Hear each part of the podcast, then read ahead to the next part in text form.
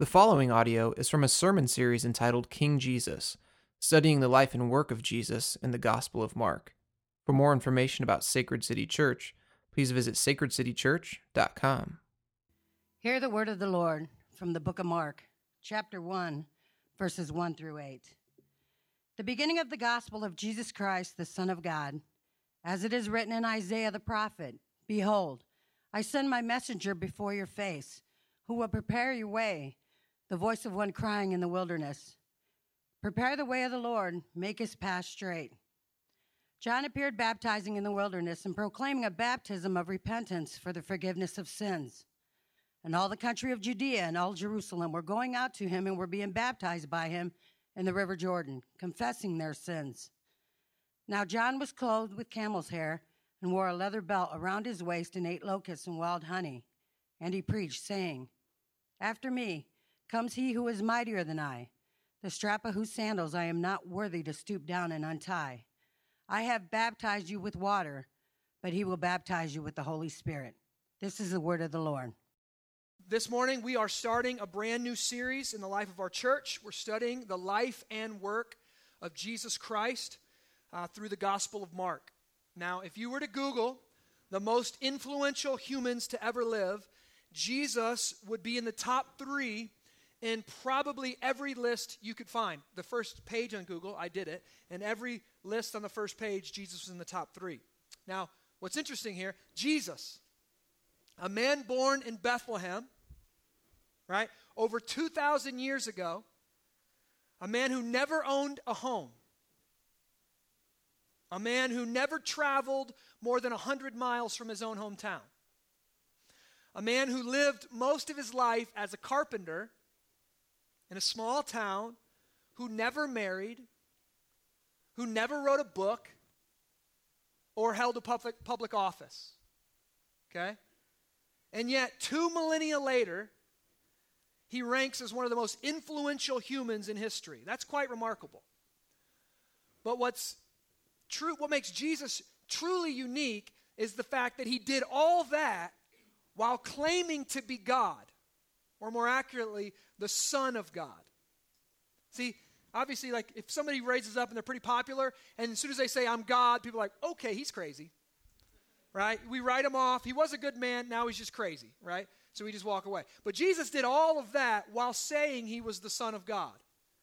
Now, it takes a lot to convince your mama that you're the Son of God, okay? I'm just going to say that right away, and, and your brothers and sisters. Now, none of the other influential people on the lists None of them ever claimed to be God. None of them said they were divine. And it's this claim that Jesus makes about himself that actually requires all humans to study him. See, you can read Plato or not. Plato, okay? For some of you. Plato. There's a T in there. I read Plato every day. Uh, you can study Aristotle or not, right? It won't really change your life too much. These were smart guys, they were philosophers who have influenced us with their ideas, but honestly, they were just men. They were just men with good ideas. Their teaching isn't critical to live a full life. You can take them or leave them, right? But Jesus is different.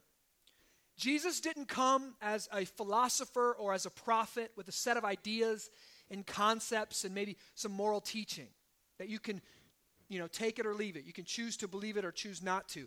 Jesus came, in his words, as God, the very reason for life. Now, think how different that is. He didn't come with philosophy, he came in flesh and blood. He didn't come with just ideas and concepts. He came in front of people, standing in flesh and blood, saying, I'm the only person in the world that can make you happy. You didn't know it. All life is about me. You can't be happy unless you find yourself in me. You can't be satisfied unless you drink the water that I provide. I'm the living water. I'm the true bread. Jesus came with these type of statements. See, do you see why we need to study Jesus? If this is true, if he really was God and he really was the Son of God, then in order for anyone to live a full and satisfied life, they've got to know Jesus. So, everything else in life, if what is God? God is eternal. Okay? No beginning, no end, right? So if God came down and walked among us somehow in the flesh and blood of this man named Jesus Christ, that means everything else you could base your life on will be eternally out of date. Your job has an end date. Your money has an end date. Your recreation has an end date. Maybe even your marriage has an end date. Your kids have an end date. Everything in your, else in your life will die and will fade after 80, maybe if we're lucky, 100 years, right? So anything else in our life that we base our life upon has an expiration date. But if but Jesus Christ, since he's if he is eternal, right? No end date or no beginning date, no end date, then everything else is eternally out of date. And there's this kind of rule of thought that's going around our world right now that you don't want to be on the wrong side of history. Don't be on the wrong side of history. Listen, if you're not in Jesus, you are on the wrong side of history. Jesus is what this whole life is about. That's what, that's what he says. We're going to kind of study some of these claims, right? So, now, there are many different ways to study Jesus. You could study the life and work of Jesus through many different means, but we're specifically going to study Jesus as he's revealed to us in the Gospel of Mark. Now, why? Why study Mark? Well, well, let me just say this. I, this week I was stud- I was uh, watching one of my favorite shows, which is called Moonshiners. Now, I watch the show for many different reasons, mostly because I think I'm going to see one of my relatives on there. But the thing about Moonshiners is moonshine is all about, and I'm not condoning this, just so you know, little rec- prereq here. Moonshiners our moonshine is all about getting people drunk. Okay? That's what moonshine is about. It's like 180 proof whiskey, right? One shot of it can get a person inebriated. And when I was watching this and I'm thinking about it, I'm thinking that's it's so it's it's like the Gospel of Mark. Okay? The Gospel of Mark is strong and fast. Right? It's the shortest of all the gospel accounts. It's the most compact, but it's 180 proof.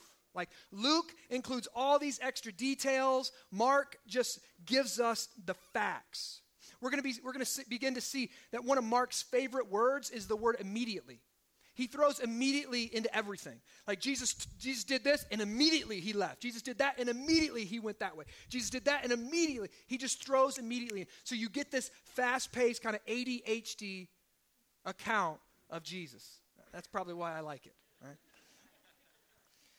Right? See, Mark. What's interesting, Mark doesn't even record much of Jesus' teaching. Some of it, but very little of Jesus' teaching is in the book of Mark. It's all about Jesus doing Mark is more about who Jesus was and what did Jesus do than it is about what he taught. So the Gospel of Mark doesn't just move us intellectually with good teaching. It doesn't just tell us here's some morals for life and here's some ways to live a good life. Mark actually confronts us with the real person and that's exactly what we want to happen to us and our church over the next year. We want to discover and encounter and come face to face with the real, authentic, historical Jesus. Now, before we do that, jump into that, let's ask this. Why or who was Mark and why did he write this book? Right? Who was Mark and why did he write this book? Now listen, it's interesting. Mark was not one of Jesus' apostles. His name is actually John Mark, and he was not himself an eyewitness to the ministry of Jesus. Mark was uh, a ministry partner of Peter. Early records written down by Papias say that he was Peter's secretary and translator. Uh, if you know anything about the New Testament and the books and church planting, uh, Peter and Paul had a disagreement over this guy named John Mark, right? Uh, John didn't want to go with him one place, and Paul was a little fired up about it. But then kick him out of here. He ain't worth it. This, I, I, don't. He was mad at John Mark, and then John Mark, and then later made up, and and they were all good again. But Mark here was Peter's transcriber. So why did so so this? Listen what Richard Bauckham, a, a New Testament, the leading New Testament scholar at Cambridge, in his book Jesus and the Eyewitness Witnesses says. He says Throughout the book, you're going to notice that nothing happens through this whole book of Mark, nothing happens without Peter being present. So the Gospel of Mark is actually the eyewitness testimony of Peter that's being written down and transcribed by Mark. Okay, so this is the book of Mark is actually Peter's eyewitness testimony. So why did Mark write this book? Now, immediately follow, following Jesus' crucifixion, right? Uh, the life and work of Jesus spread orally. People didn't write it down. They didn't feel the need to write it down. If you had a question about who Jesus was or what Jesus did, all you had to do was go to one of the apostles, go to somebody who was there, eyewitness testimony, and say, What did Jesus do? What did he say? How, how did he live? And that person would tell you. But what happened 20 or 30 years after the crucifixion of Jesus was the apostles started dying out. The apostles started being, uh, being killed for their faith. So then, kind of. Uh, myths could start being spread right and if you didn't have something written down if it was all oral oral then you could have these kind of fake uh, stories about jesus going around. Somebody could come up and go you know what? I heard jesus was the son of god. Because he was the son of god he never had to eat. Right? And if you didn't but people are like no wait no. I was with jesus and we ate together a lot. Like that's not true. So what happened was these remaining apostles that were still left is they wrote down their accounts. Okay, they wrote down their accounts, or these people went, um, and they, Luke went and he was paid by Theophilus, this guy, to write down this orderly account to go interview the eyewitnesses. Okay, what exactly did Jesus do? What exactly did he say? Okay, so it was very important to get this, the oral account, the eyewitness testimony down on paper to be preserved for us. So these myths about Jesus could be kind of squelched, right? So that's what this is. This is Peter's eyewitness testimony written down by Mark. So Matthew, Mark, Luke, and John all wrote down their eyewitness testimony to make sure everyone had the facts about Jesus straight. Now, Mark here, interviewing Peter, is the earliest of all the Gospels. Okay? So this, that's another reason we're studying the Gospel of Mark. It's the earliest, it's the shortest, it's the most potent of all the Gospels. Okay? So we are studying this kind of hard hitting, fast paced eyewitness account to the historical Jesus. It's the moonshine of the Gospels. All right? Now, I doubt there's a person here who's uh, never heard of Jesus. I think many of us in here probably think, oh, yeah, I, I know Jesus. I, I got him. I, I get you know, who he was, what he taught. But I know that there's many people in this room who have never studied, in depth studied, the eyewitness accounts of Jesus, the historical records written down for us on the life and work of Jesus. Right? So that's what we're going to do. But what else? All, what happens to many of us is because we live in a culture that kind of talks about Jesus a lot. We hear stories about Jesus. We hear maybe a Bible story growing up or a lesson on Jesus here and there. We pick up bits and pieces from Sunday school and sermon and books and social media and friends and family. And what happens is we begin to concoct a Jesus in our minds out of the bits and pieces that we've heard about him right? So we all have this Jesus in our head. If you've heard the name Jesus, if you've heard of any of this, you've got this Jesus in your head. But ironically, most of the time, those images of Jesus that are in our head look a lot like us. If you are a buttoned up and straight laced person, the Jesus in your mind is probably pretty buttoned up and straight laced too. He was a hard hitting truth speaker who led a moral life and was willing to die for the truth right? But if you are more of a free spirited nature, the Jesus of your mind is that way too. He's less rigid, he's got less walls built up, he's way more laid back, he loves to party. He spends the majority of his time with the marginalized, the poor, the prostitutes. I told the guys back in the back that most of us, we kind of think of Jesus as a better version of ourselves. Whatever we're about, Jesus would be about that too but he's just a little better than we are. Now, A.W. Tozer has famously said the most important thing about you is what comes into your mind when you think about God. That's the most important thing about you. What comes into your mind when you think about God. Your concepts of God, your mental pictures of Jesus is the most important thing about you because it will shape how you live. It will shape what you think God requires of you, who God is, how should I live, how should I love the people around me, who should I love, what should my morals and my ethics be, what should my behavior look like. Your concept of God and your concept of Jesus is the most important thing about you because out of that concept, out of that theology, your life is lived. We live out of the theology that we have and what we really believe about God. So, if your if the Jesus of your mind has been created by a patchwork of Jesus stories you've picked up over the years, it's very likely that the Jesus of your mind is not the real Jesus. That Jesus might just be a better version of yourself. And, the, and only the real Jesus has real power to change us, to change our families, to change our church, our missional communities, and to change ultimately our city and our world. Right? My grandma and great grandma used to make these quilts, right? Like these patchwork quilts, just get pieces of all kind of different fabric and put them together. Listen, a patchwork Jesus, a bunch of different stories, concepts put together. A patchwork Jesus is a powerless Jesus because it's a figment of your imagination. It's a concept you've created. It's not a historical man, the historical God man. I've met people who say, Justin, I've tried everything and I still can't change.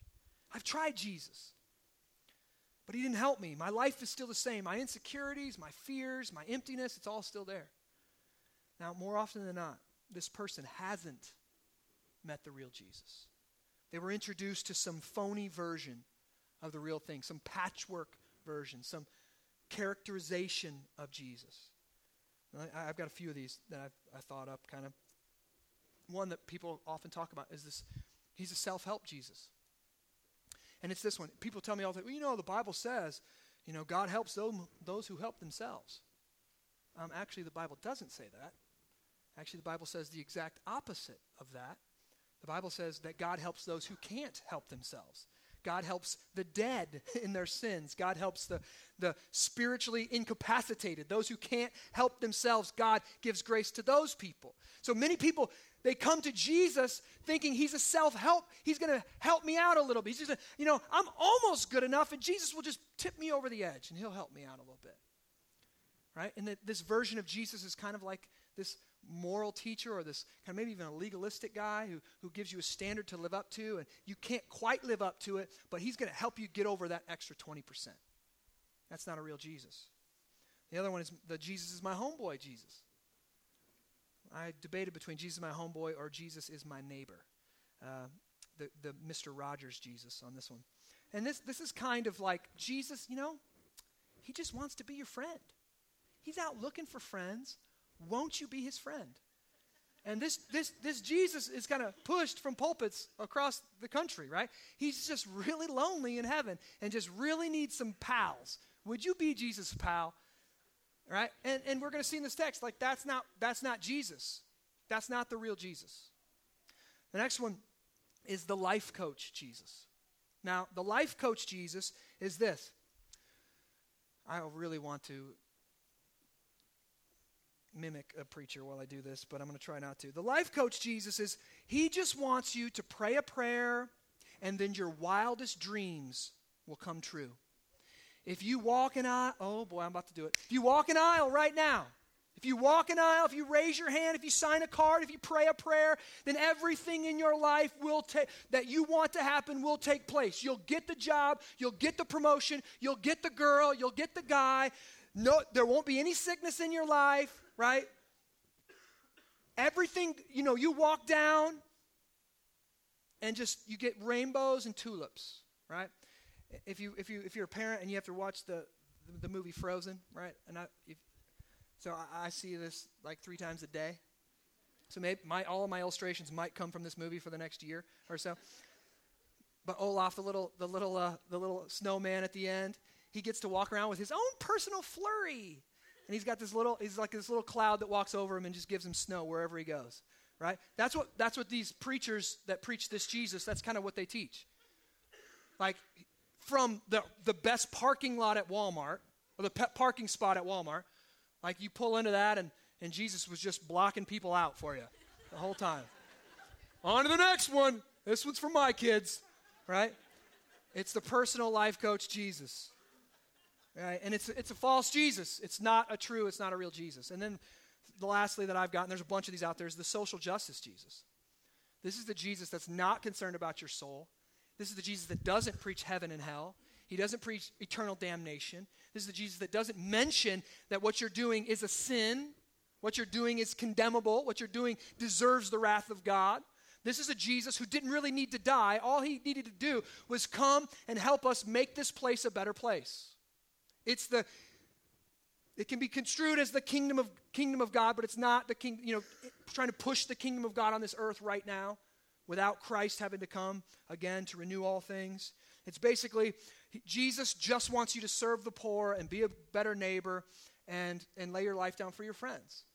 And, and you know, some of, that, the, like this, some of these have grains of truth in them. That's why they're so uh, deceitful, is they have a little bit of truth and they get in. And that, but that's what heresy is. Heresy is like almost true most of the time, right? It's almost true, it's almost believable, but we've got to strain it out and we've got to condemn it. We've got to say no. And that's what we're going to do through the study in the Gospel of Mark. We're going to say, that's not Jesus. If you want to be about Jesus, if you want to be on the mission of Jesus, we've got to learn who is the real Jesus. So, with all of that said, we are going to take a sip of some moonshine this morning, right? Moonshine of the, go- the gospel moonshine. Here we go. So if you've got your Bibles, and, and you know what my deal is, is like I hope we do get a little tipsy this morning. I hope we do encounter Jesus, and it's going to be a long study. We're going to be in this book for a year, so we're going to we're not going to learn everything about Jesus in one week or ten weeks or twenty weeks. So it's going to take us a long time to study this the, this uh, Gospel of Count. Uh, so let's jump in. If you have your Bible, open it up. Mark chapter one. You can find it on our Sacred City app. You can find it on YouVersion Bible app. Um, but let's pull it up. If we've got it on the screen, we'll put it on the screen. Here we go. Let's get after it the beginning of the gospel of Jesus Christ, the Son of God. All right. Mark wastes no time for us. Like I said, he is coming at us hard and heavy right away. What is this book about?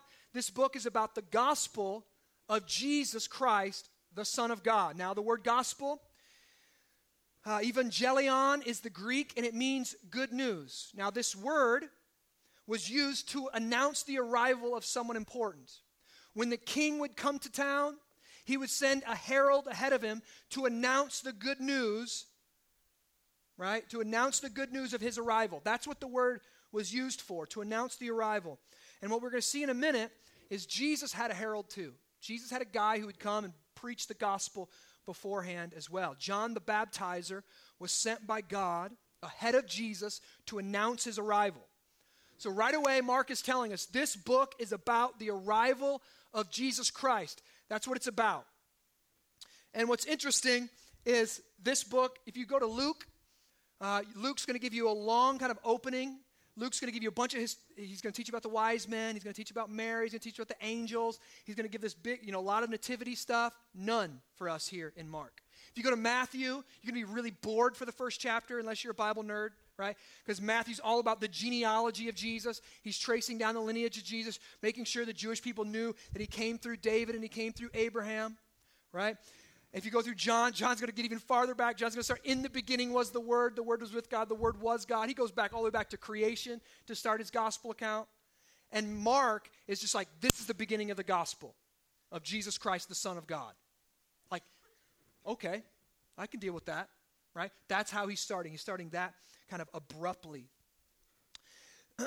now, what does that mean here? He's pre- okay, so it says the beginning of the gospel of Jesus Christ. Gospel, the good news, the arrival of Jesus Christ. Now, that word Christ, for some of us, uh, we need to know that Christ is not Jesus' last name.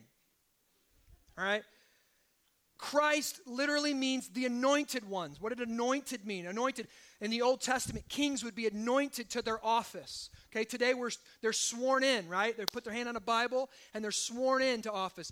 Back then, they were anointed. Oil was poured over their head to set them apart to God and to their office.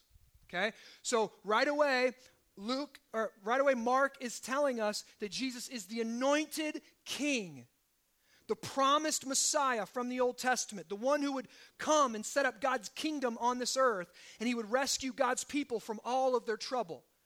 So when Mark calls Jesus the Christ, he's not just saying he's a king, he's saying he's the king, the king of all kings, the ruler of the cosmos, the man at whose every knee, every human will bow. How does that, right there, just stop right there. How does that impact your current mental picture of Jesus?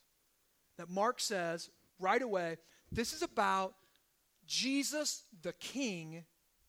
This is about his arrival. The King of Kings, the King of the cosmos has come. The real Jesus is the King of the universe. Now, kings usually demand complete allegiance. You don't negotiate with kings, right? You don't debate with them. You obey them or they kill you or you leave, right? But if he's the king of the cosmos, we're not leaving. We can't get out of his domain. Right? So immediately he says, This Jesus, what he's about to teach, what he's about to do, what he's about to live, he's not just something you can take or leave. He's the king of the universe. So we either submit to him and accept it or we'll be destroyed by him. It's a big weight. Does that impact your mental picture of Jesus yet? But Mark doesn't stop there in the first verse. Mark takes it one step further and he says, Jesus is the Christ. He's the King, but he's more than that. He's actually not just the Christ, he's the Son of God. He's actually the Son of God. And then Mark goes on to back up this claim by quoting from three places in the Old Testament. It actually says, written in Isaiah the prophet. One of those quotations is from Isaiah, the other two, one's from uh, Exodus, and the other one's from Malachi. So Jesus is the king of all kings, but he's not just a human king, he's actually the Son of God who came down from heaven to rule and reign on this earth. So that's kind of we're priming the pump here. We're trying to get us ready for the rest of this book. Mark wants to start off letting us know this isn't just about a good teacher. This isn't just like a prophet, right? Like uh, in Islam, the prophet Muhammad came to, this is Jesus isn't a prophet. Jesus is actually the Son of God come down, the King of the universe, come down.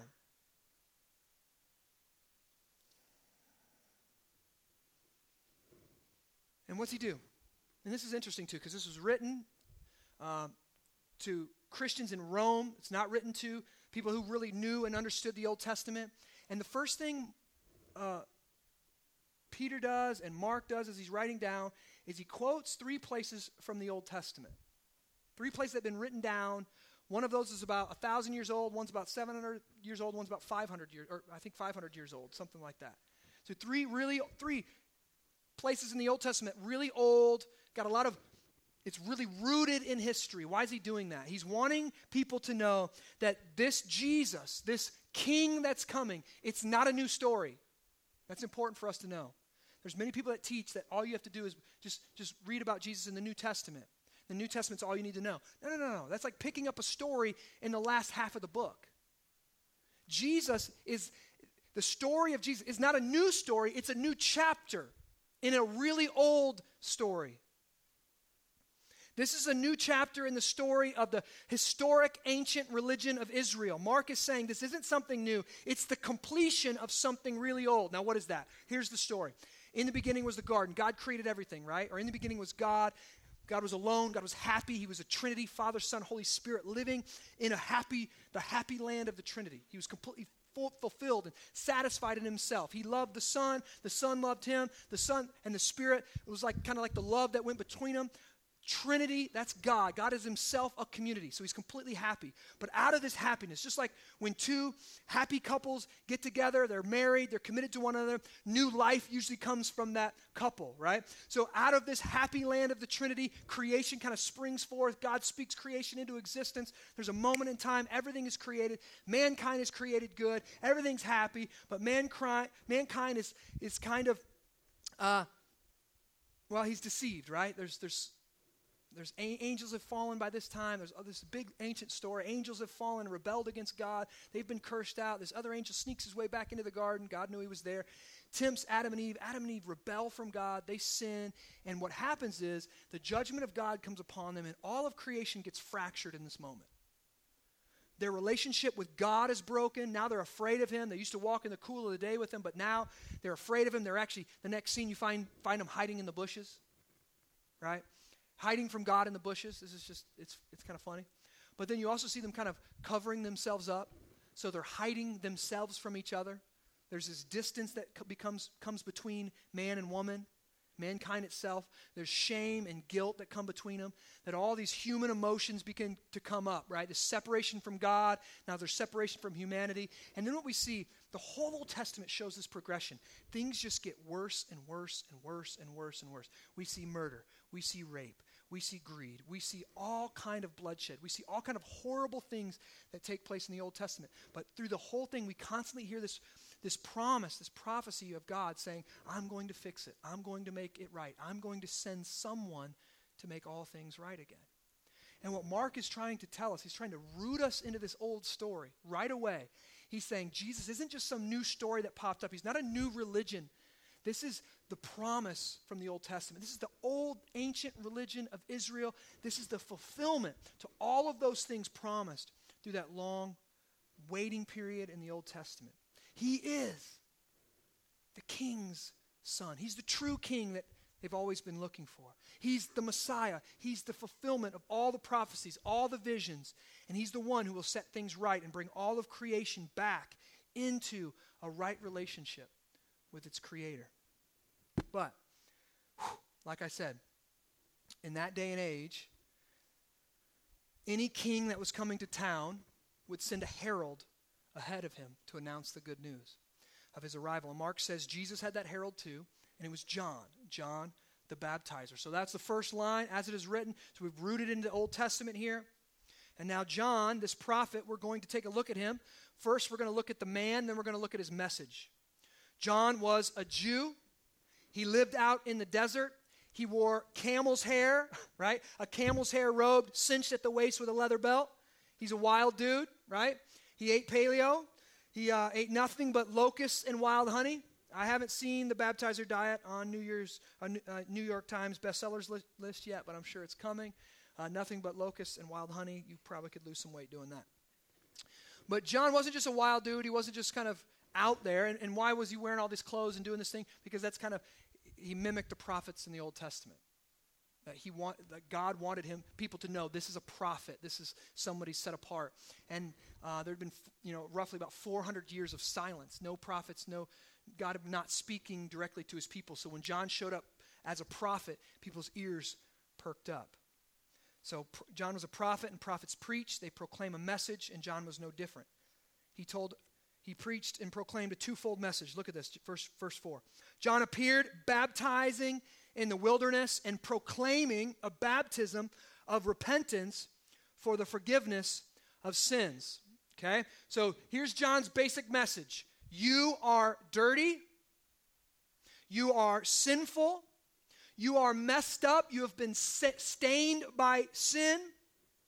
You are not ready to meet this king. God is about to send a king to you, but you're not ready to meet this king. You're dirty and filthy, and you need to be cleaned up. You need to be washed. Now, for us, we're reading this and we're like, oh, baptism.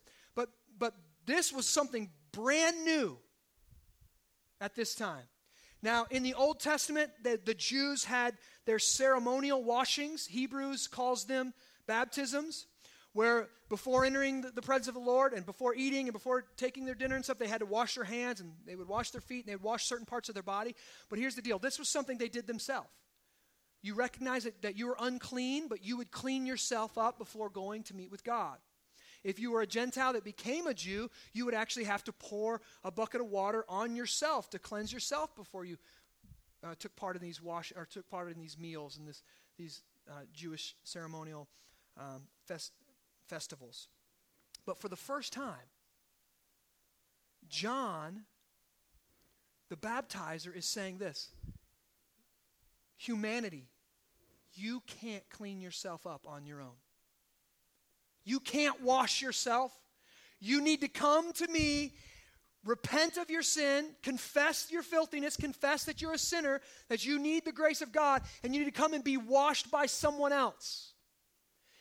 And I'm going to put you in this water, and you're going to come up, and you're going to come up clean. For the first time, there was a kind of an intermediary here that had to wash them. And the town's emptied, it tells us. People came from many miles. They traveled many miles to come out, of the, out to the desert and to be washed by John. His sermons struck a chord with him. I think deep down, if we're really honest with ourselves, we would say when someone says we're messed up, when someone says we might not like the word sinner, we might not like that.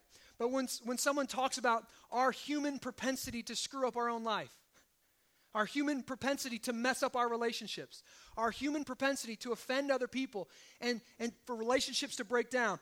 When someone says that's actually sin and you need to be washed and cleansed from that, I think that resonates down inside that we know we've tried all the self help books, right? We've read the books, right? We've watched Oprah re- religiously for a decade. We did all that. Now we're on to Dr. Phil, and we still can't get our life fixed.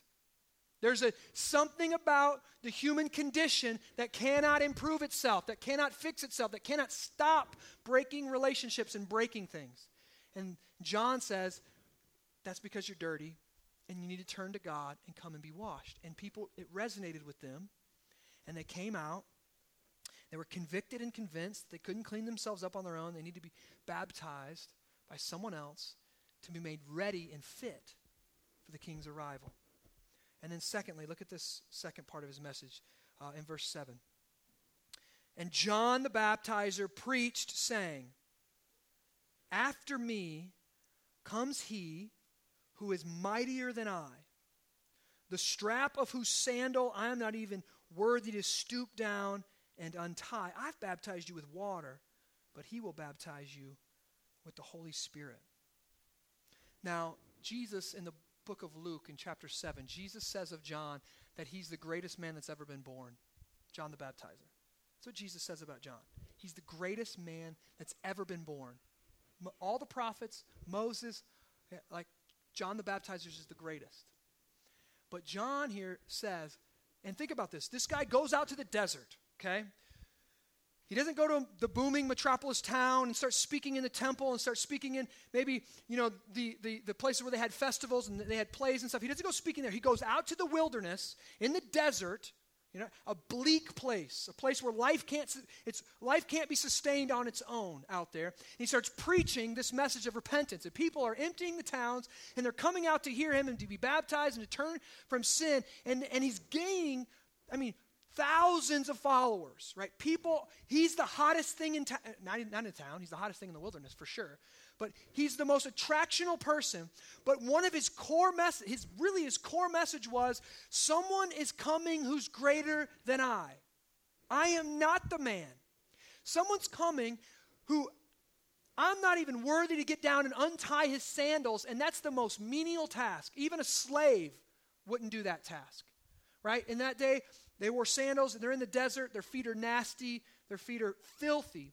No one was low, you know, as low enough to untie people's sandals. And John says, compared to Jesus, I am nothing. This is the greatest man that ever lives, Jesus said. He says, I've baptized you with water, but this man, Jesus, will baptize you with the Holy Spirit. The Holy Spirit, that's part of the Trinity, right? That's Father, Son, Holy Spirit. This, this Jesus, the Son of God, will baptize you with the Holy Spirit. John's whole life and ministry was a sign pointing to the reality of Jesus. Get ready. The King is coming. The King is actually here people flocked to John. They thought he was great, but John said, compared to the one that's coming after me, I'm less than a slave. I'm not even unworthy. I'm not even worthy to untie his sandals. My baptism is the sign. His baptism by the Spirit is the reality. John is telling them and us, by extension, water doesn't wash away your sins. Only the Spirit can do that. You might have been baptized as a baby, you might get baptized as an adult. Baptism doesn't save anyone. Baptism doesn't wash you spiritually. Only the Holy Spirit can do that, and that's called regeneration. That the Holy Spirit is sent by God and it enters your heart and it, you hear the gospel and you believe by faith that and that Holy Spirit gives you that faith to believe in. And when that happens, you hear the gospel. I what's the gospel? I was a sinner. I am in need of cleansing, and the Spirit given to us by Jesus and through Jesus can cleanse me. You believe that. I didn't do anything to earn it. I didn't do anything to deserve it. And you believe that, and you're regenerated. What does that mean? You're given a whole new life. Jesus says in other places, you're born again. You're completely made new. You're not made better, you're made new. You're not improved. You don't get an upgrade. You've been completely made new. That's what regeneration is. So, how?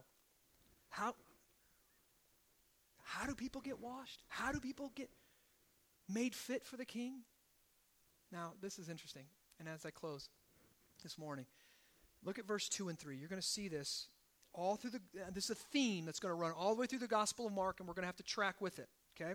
As it is written in Isaiah the prophet, Behold, I send my messenger before your face who will prepare your way.